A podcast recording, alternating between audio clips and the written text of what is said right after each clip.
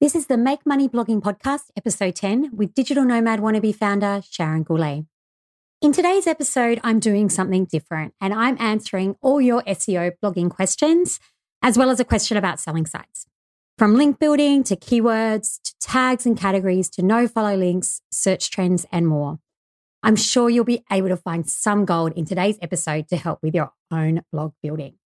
You'll learn how to select keywords, what to do with a new post for the biggest SEO gain, which posts you should link to on your site, you know, how to get a site ready to sell, and much more. All topics which are important to us bloggers, so keep listening and you'll learn a ton. Welcome to the Make Money Blogging Podcast with Digital Nomad Wannabe. Each week on this show, you'll find actionable tips and strategies for growing traffic and income from your blog with no fluff so you can quit the day job and have more freedom to do what you love. From SEO to affiliate marketing to blogging business strategies, it's all here. Let's start with your host, digitalnomadwannabe.com founder, Sharon Gourlay. Today, we are all about SEO. If you've been following me before now, you'll know that I love SEO like so much. it literally changed my life and my whole blogging business, which is currently a whopping 12 monetized blogs, plus there are many I've already sold is built around SEO to get targeted traffic. I really can't talk enough about how powerful SEO is for bloggers and what difference it can make to your blog once you've mastered it. So I love the questions bloggers have given me for today as it shows that you're all trying to master it too. As always, you can find today's show notes at digitalnomadwannabe.com slash episode 10, where you can find more information about this topic, including links to tutorials which explain in more depth some of the topics I'm talking about today. And if you enjoy today's show, then make sure you subscribe to the Make Money Blogging podcast and leave a review. Now, this episode is sponsored by my free SEO bootcamp, How to Get Crazy Amounts of Blog Traffic and Watch Your Income Soar. In this training, I cover my proven strategy for bringing traffic to your blog on autopilot and exactly how you can get started with SEO today for great results, which won't only bring you that traffic, but also make you income. You can join today for free at freeseoclass.com, or again, it will be linked to in my show notes. Now, let's dive in. We'll be covering some big questions that DNW community members had when I posted my request for questions for this podcast in my Facebook group, which you can find at dnwcommunity.com. My first question comes from Alexandrina. I would like to ask how you pick a main keyword. Where do you put it in your blog? And how do you proceed in finding more keywords to add? Also, what do you use to measure post success? Well, thanks for this question because it's very important. So I'm going to go over all the parts of your question and answer it all now um, and really talk about keywords. But I do want to say first, um, it really is very useful as well to not just listen to my explanation here, but definitely go to digitalnomadwannabe.com slash episode 10 to my show notes. And I will link to my tutorial about exactly how to do this as well. Because I think being able to watch me actually do this, not just talk about it, is a great way to help solidify the understanding you'll get from this episode. Okay. You get to look over my shoulder and look at me finding keywords as I explain what I'm looking for. So, when it comes to keywords, I basically uh, need to look at two things. Now, one is the search volume. Okay. That's how many people search for a keyword a month on average, and also how competitive the keyword is. And that's basically around how easy would it be if I was to write a blog post on this topic for me to be able to get in that top 10 in Google search results or to get a top 10 ranking, as it's often called. Because if you're not on that top page for whatever you write about, then you're really just not going to get traffic to that blog post, at least not from search engines. So I'm really trying to weigh up those two things when I look at keywords. So you really need to use a keyword tool to do this. And I always recommend Keysearch. Again, I'll link to it in my show notes and along with a coupon code. So you can get 30% off if you sign up with that link. So yeah, I use that to look at the search volume for topics that I'm thinking about. So I'll put in a topic I'm thinking about writing about. I'll look at everything that comes up. I'll filter by search volume. I like something 170 plus in search volume. Obviously, the higher the better, though. And then I will look at the top 10 entries, which Keysearch will show me for the keywords that look interesting, that have a high enough search volume and also describe what I want to write about. Now, when I look at that top 10, what I'm looking for is at least two entries in that top 10 that if I had a blog post on the blogging question, that I feel like I could outrank them. Just really looking at stats. That's all I'm looking at for the moment when I'm talking about this. So the stats that I look at is how many links there are to the blog posts in the top 10 from other websites, and what the domain authority of those websites are. Now, there's always a lot of discussion about domain authority, and I'll be talking about it in response to another question in a minute. You know, it's not a perfect measure. This is a measure from Moz. It's nothing to do with Google, but it's as good as we've got, I feel, to try and sort of uh, compare how authoritative different websites are. Because what we're looking for is websites that have less authority than what our own have. So I'm really looking for a DA that is lower than the DA of my own website. And you can find out your DA by going to Moz and using their little tool to find out what it is. Now, in Keysearch, will show you the DA of all those top 10 sites. And I'm looking for two that are lower than mine. Now, the exception to this is when you've got a newer site, you know, your DA is not going to be that high. I just pretend my DA is 30 or it can just be impossible to find anything. And I know that I need to work on link building, that that will be part of what I need to do to help push this post up in the search results. Now, it's not quite as black and white as this because how relevant your site is compared to how relevant other sites are in that top 10 can make a big difference too. So, by that, I mean, like, say you're a parenting blog and you are looking for an article about how to stop tantrums. Okay. Now, if you go look at that top 10 and all the sites ranking are more broad, they're not parenting sites, say they're just more general knowledge websites or they're even sites in another niche, then that can be a really good sign. Okay. And then I wouldn't care as much if I had higher authority than those sites because I know that my relevance for my site might push me over the line. So I do this a lot with my Malaysia website. You know, I have a site that's just about traveling in Malaysia. Now, if I just see a keyword where there's a lot of general travel blogs ranking, then I know that I have an advantage. Okay. So then I might just want to see one site that has a lower domain authority than me. But that's basically what I'm doing. I'm looking at the top 10 entries. I'm hoping to see uh, sites ranking that have a lower DA than mine. And I want to see them having less uh, links to their posts. So I want to see them having zero or one links maximum. If all the, the posts in that top 10 have, you know, hundreds of links to them, then that wouldn't be a keyword I'd go after, right? It means it's really competitive. The other thing I look at too is whether the posts are on the exact topic that the keyword is about. So, say you are looking for a keyword again, say about stopping uh, tantrums, but all the posts on there are just general posts about two year olds, you know, and they happen to cover a bit about tantrums, but they're not specifically on tantrums. Okay, that's another good sign that if you be more specific, that you really answer what people are looking for when they search for those keywords. So, the keywords in this case about tantrums, and that can help you get up there too. I also, you know, unless it looks really clear when I look at that top 10, then it looks pretty easy. If it's a bit borderline whether I think I can rank or not, I will open the posts and have a look at them. And, and what I'm really looking for is posts that aren't very good, you know, like they're very brief or they're not quite on the topic. You know, if I see a couple of posts like that, that would be enough to nudge me over and, and think that it's a good keyword. Now, when I have this main keyword, how do I use it? Okay, well, what I do with it is I definitely don't put it in the Yoast tool and use it 50 million times in my articles. It's not what I recommend at all. All you need to do is put it in your title of your article, in the meta description, in one of your subheadings, and I also put it in the introduction. So in the text as high as possible in the article. Okay, that's all I do. Now, what I do do is I go find a whole lot of other keywords and I also use them in the article once each. So I do that basically by using a keyword tool. So Keysearch in my case, I put in my main keyword and what will happen is it will bring back hundreds of other keywords. Okay. Usually you get like 700 or something keywords. Now I'll try to filter them because there'll be a lot there that aren't relevant. Try and make up some rules of, of what you could filter out. You know, so back to the tantrum example, maybe there's a whole lot of posts that's just on two year olds, but nothing to do with tantrum. So maybe I actually want to see the word tantrum in the keyword. So you can filter on that in Keysearch and just try and get the list down a bit. Then I'll export that list and manually filter it out. So filter out the keywords that aren't relevant or grammatically don't make sense or something like that.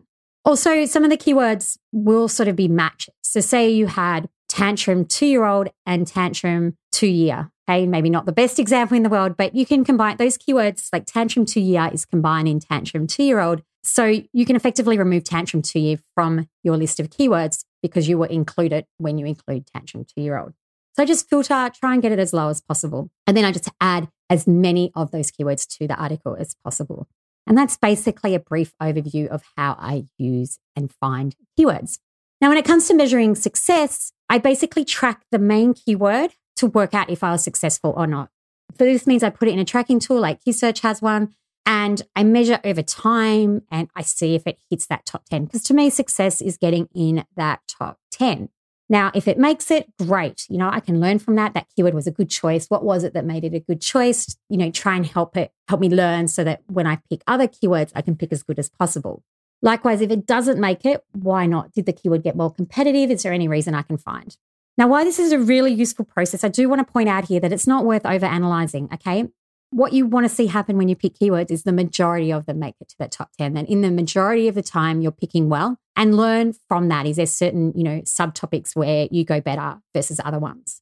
But try not to get too hung up on an individual post. You know, maybe once a week someone posts in the DNW Facebook group going, why didn't this one post made it? You know, I've got higher authority than the rest and my article's better, blah, blah, blah you know, I understand your pain. I, there's articles where I know I've put so much effort in. They really should have got to that top 10.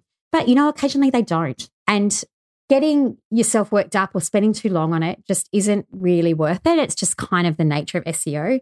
As long as most of your posts are doing what you want them to do, then you are no doubt doing the right thing. And occasionally, you know, there will just be a keyword that Google just decides isn't right for your site. And it might be hard to work that out. Okay. But you definitely want to be tracking and learning. Just don't beat yourself up over it. So, my next question is how to create an SEO article like in the proper way. Now, this is a really big question as well. And I do have a post exactly on this on Digital Nomad Wannabe, which steps you through what you need to do for a new post to optimize it for SEO. And I'm definitely linking to that in the show notes at digitalnomadwannabe.com slash episode 10. So that's the best place to go because you can go get a checklist and everything, you know, print it out, use it each time you do a blog post. But for now, I will go over this, what you need to do. So you definitely need to find a keyword and you need to do everything I just talked about. But while this is a big task and one of the most important for SEO for your blog, it's not the only task. Now, what's also really important is that you really want to make sure any article you write is the best article on the topic. It should deserve to be in the top 10. If you're writing a post, it doesn't deserve to be in the top 10 in the world, remember, for the topic you're writing about, then, you know, you don't really deserve that top 10 ranking. So you, you do really need to make your article brilliant. You know, think about what people want to know on your chosen topic. What questions would they have if they're searching on that that you can answer? You know, look at articles already in that top 10 for ideas of what your article should include. You know, look at the keywords that you found, all those extra keywords. A lot of the time, those can help you find other topics. You know, for example, say you're writing about things to do in Paris, and there are a whole lot of keywords around a th- three day itinerary in Paris. So that could be a really good thing to include as a section in your article. Or sometimes these even give you good ideas for like additional articles. But let's just concentrate on the one blog post at the moment. You know, the keywords can help guide you to the types of things people want to do. I really do consider keyword research not just great for SEO, but really great market research. You know, it tells you what people want to know. So, you know, use it to help guide you. Now, your article should be thorough and detailed and just really fantastic. Okay? It should have no errors, it should be easy to read. You should be able to skim it, you know, short paragraphs everything you can do to make it more readable. You should have pictures to break up the text, you know, great English or whatever language it is you blog in. The page should load properly and fast and not look sketchy. You know, you don't have to have the best blog design in the world for SEO, as you'll know if you've looked at any of my websites, because I've never hired someone professional and I hate design work and I'm no good at it. But it, it doesn't matter, right? As long as the site doesn't look dodgy, doesn't look like people have landed on a bad place, it's all fine you really want to make sure that people just have no reason to click back. So that's what you're trying to cover off by having a great article, by answering all their questions, by making it easy to read, by not having errors, all these things will make sure people have no reason to go back to Google and ask for another result. You should also have internal and external links in your post. These are all really important for SEO. It's also important for user friendliness, right? Like, why not link to other posts that can help your readers as well? Your post should have a category, you know, categorize it in some way, help people navigate the site that way. That also passes around um, authority on your site. So it's important. And finally, make sure you have a great meta description. So that's a short little description you write about the article that is often shown in Google search results. You can't make Google show it, but a lot of the time they will. So make sure you have a great meta description. It should be within 160 characters. should have your main keyword describe what your article is about and entice people to click through to your article. So it needs to do a lot in 160 characters, uh, but I mean, you get used to writing them. So Beth asked me a question about the differences between no follow, no referrer, and sponsored in links. Okay, so it's something that people can definitely get confused about. I know when I first started blogging, it, I found it very confusing, and that was before there was sponsored and all these other options which have come out more recently. So basically, when you create a link, in your blog post to another site, Google wants you to tell them if you have a relationship with the site you're linking to.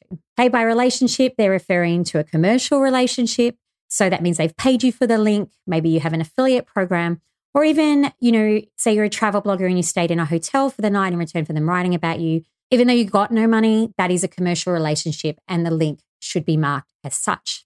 Now, Google just really wants you to do this to sort of police the internet for them somewhat because they use links as a big part of their search algorithm, like links to a site and to a page. They want to make sure that people don't game the system by paying for links. Okay. They want you to help them make sure people aren't gaming them, basically, by marking the link if it's been paid for so that Google knows and it can weight the link, taking that into account. So until recently, if the link was sponsored in any way, like any relationship like we just talked about, you would mark it as no follow and it's rel equals no follow is the thing in the link. And again, in the show notes, I will link to a post that explains exactly how to put this code in. Now, more recently, they added some other options, one of which was sponsored. And now they're saying they would prefer us if the link is sponsored, that you mark it as sponsored instead of no follow. But the good news is, if you just mark it as no follow, that's still fine too. You don't have to have changed it.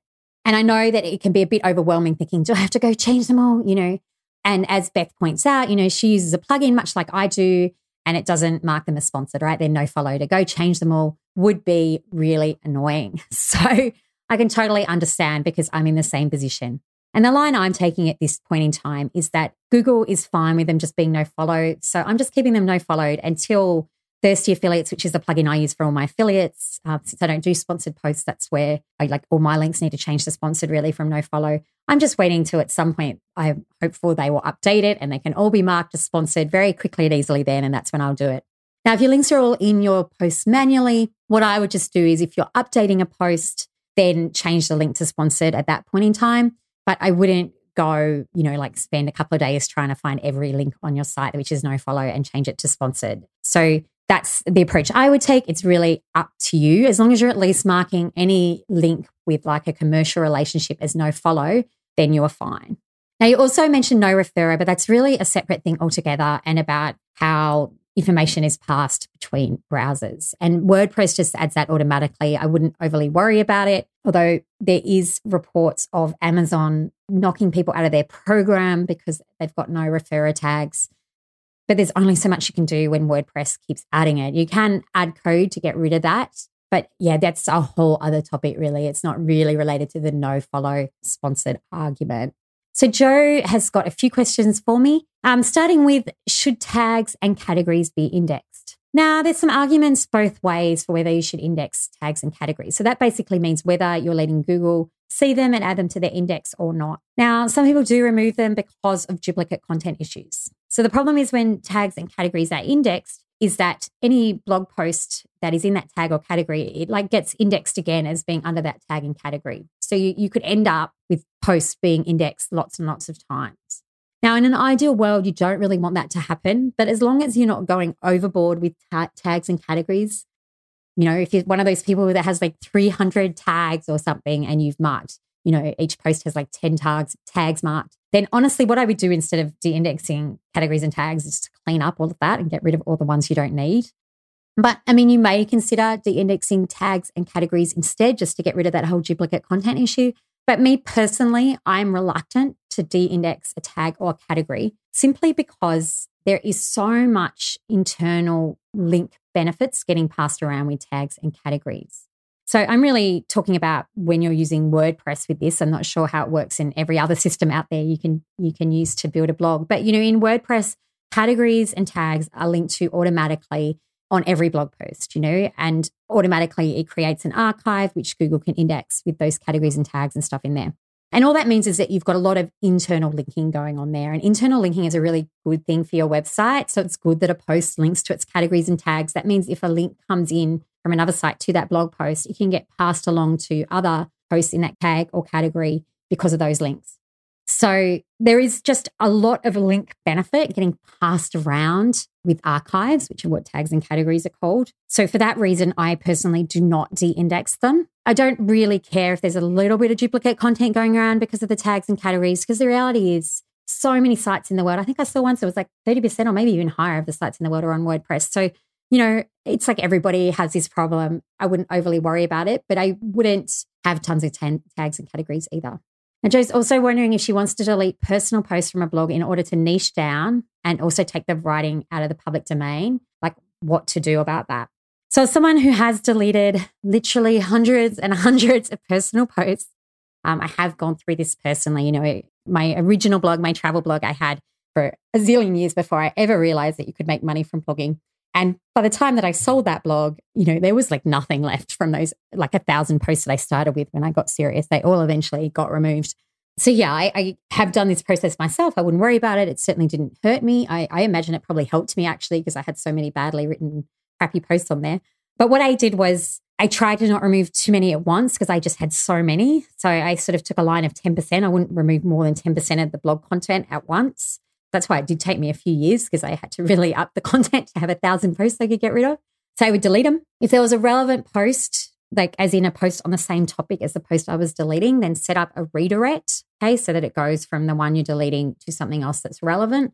If there's nothing relevant, honestly, I just deleted them and I didn't worry about it. It can bring up errors in your search console for a little bit, but Google eventually gets the picture that you just don't want that post on there and you don't care.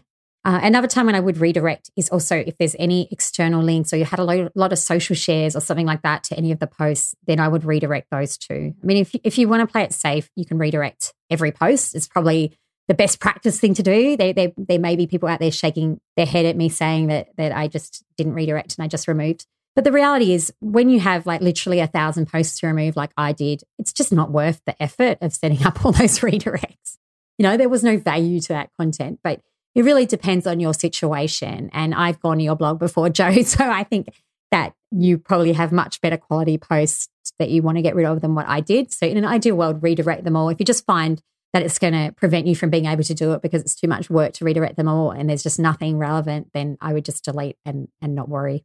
So Vicky's asking, should I try to get backlinks to a post that I will probably not be able to rank for because the competition is just too strong in order to gain authority on that topic?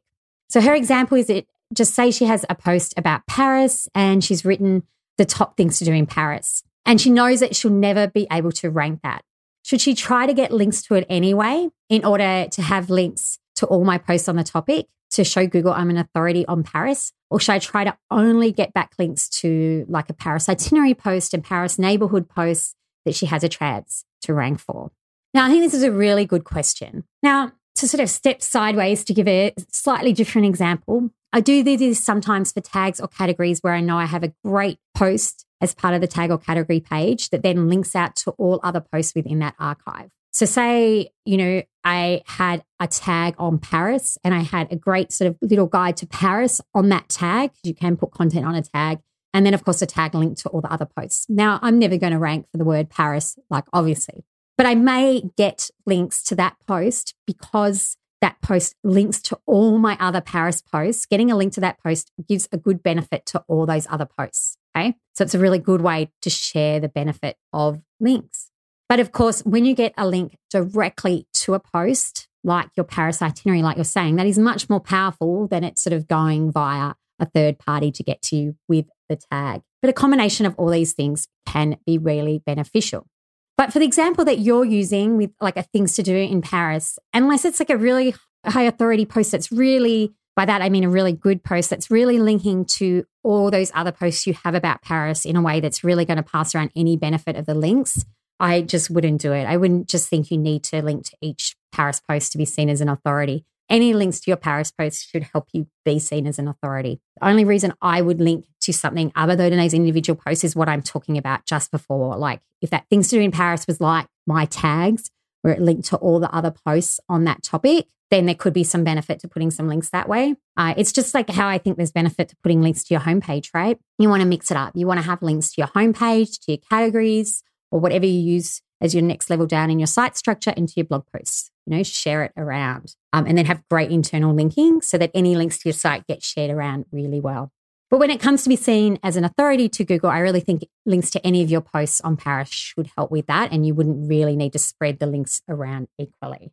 So, Monica's talking about having a new travel blog that she just launched in February this year. That's obviously not getting any Google traffic because it's new and travel traffic stopped with COVID 19. So she's currently building links and taking what she's learned in the link building challenge that we ran in the DNW group recently seriously, as well as trying to learn a lot about SEO. But she's saying with traffic being so strange these past few months, she's only seen traffic from Pinterest and socials. What should a new blog be doing right now to ride out the COVID storm and be seen, or should we just be patient? Well, as someone who started a whole lot of new sites during COVID 19, it's a bit ridiculous. I really don't think you need to do anything different at this time than any other, even in travel. I have a new travel site, new two travel sites as well. The reality is with new sites, it's just that patience is huge, especially with SEO. You know, the site's only four months old, and I find it takes about six months before Google really starts to start ranking me. Now, what you haven't said is whether you're using keywords. You know, make sure you're using really great keywords and you're really sure about the process to find good ones and then write, you know, great articles using all the things I talked about earlier in this episode. Now, there are many tutorials on this on digitalnomadwannabe.com, and my 10 week fast track program walks right through it because it's not just about links, but finding those holes in the market for your content, which is what you're doing with the keyword research. Now, if you are doing this, make sure you're tracking how your keywords are ranking. Even with a new site, you know, the posts that you put up at least a few months ago anyway, you should start seeing some improvement in your ranking. Okay, so that's a main way to sort of track if you're, you know, if you're making progress because getting actual traffic at this point, it's still a bit early and, you know, you have COVID 19 going on. So, really, the best way for any of us travel bloggers that are currently hit with problems with the pandemic and people not traveling is to just look at your rankings because that will tell you if you've actually gone backwards with SEO or if it's just people are not there to click on your articles at the moment. Now, with my new travel site, what I'm doing is I'm doing what I always do. If you've read my case study on digitalnomadwannabe.com, which I'll link to in the show notes as well, I'm just doing the same thing again right now. You know, writing articles to great keywords and growing links. You know, the traffic will come. I actually don't think this is a bad time to be starting in travel since it takes time to get the traffic anyway. And it doesn't really matter that no one is searching for travel. Although, when I say no one is searching, as I'm recording this in the last few days, you know, my Malaysia traffic is, is heading right back up there again, actually. Uh, so it's definitely starting to come back depending on what exactly you're writing about in travel and who your audience is and, and how they feel about everything. Uh, but it is starting to come back. And like I said, the reality is with a new site, it really is just about patience. Like, don't feel down. If you just work on the SEO, if you work on the good keywords, you work on the link building, by the end of the year, you'll be seeing some progress. It's a more realistic time frame. So now I have some questions from Supriya. Hopefully, I got your name okay. What are some ways to observe search trends in your niche? Well, Google Trends is the place to go to look for search trends.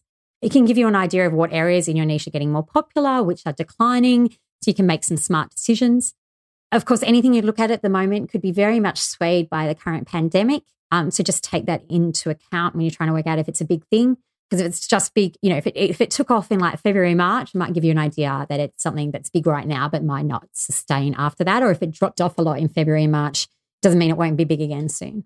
What are the advantages of hosting a collab post? Well, I mean, there's quite a few advantages it gets you some content that you might not be able to produce otherwise if you don't have the knowledge and you really want that content on your blog. It helps you network with other bloggers.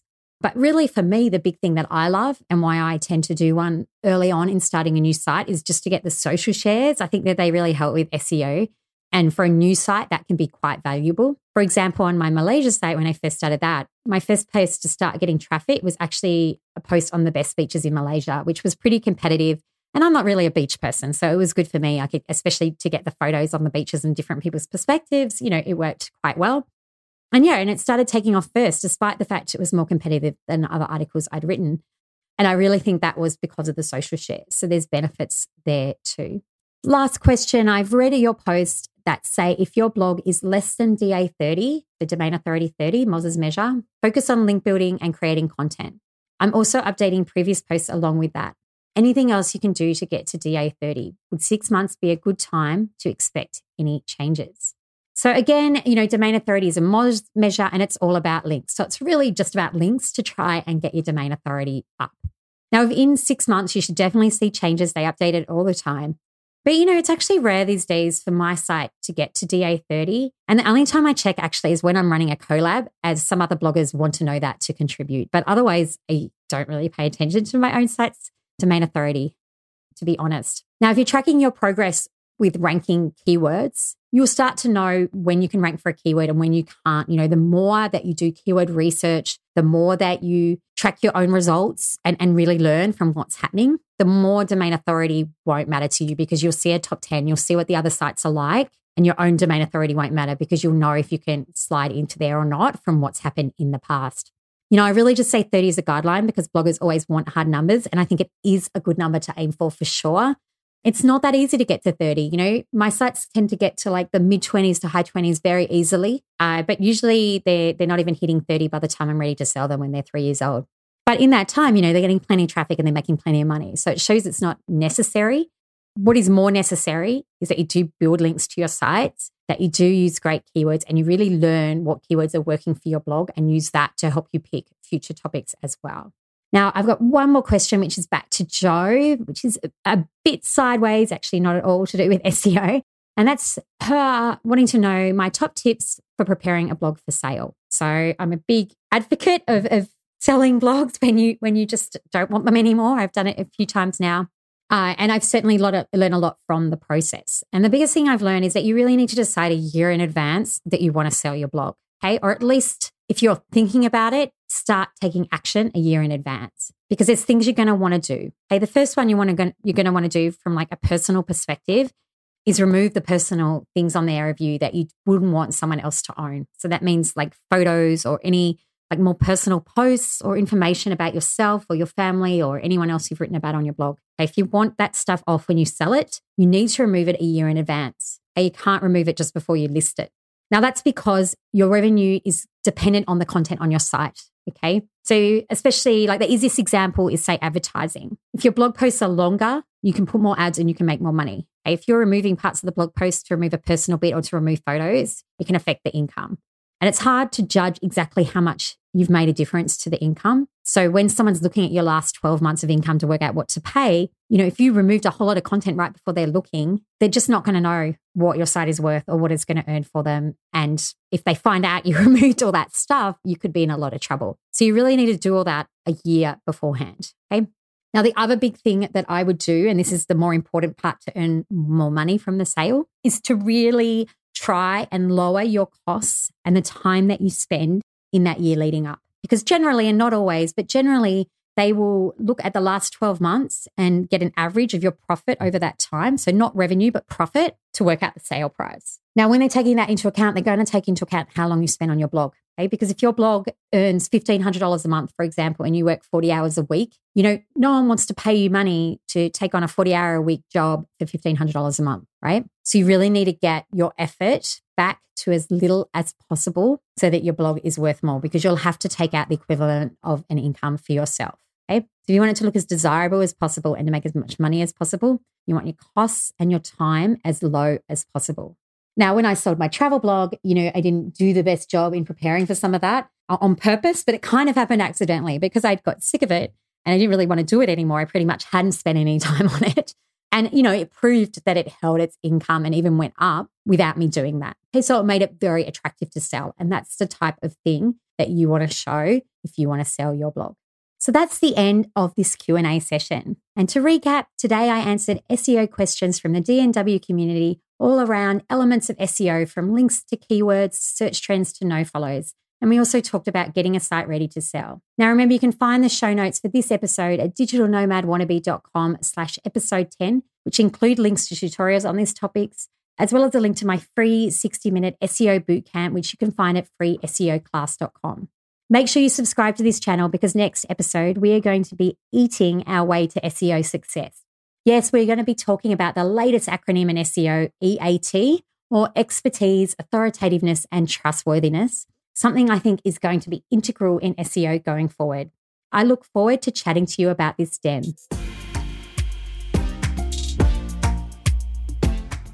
Thanks for listening to Make Money Blogging with Digital Nomad Wannabe. Be sure to subscribe to this podcast for more actionable tips and strategies for growing traffic and income for your blog so you can build a blogging business you love. Don't forget to leave a review so we can continue to bring you the best content. See you next episode.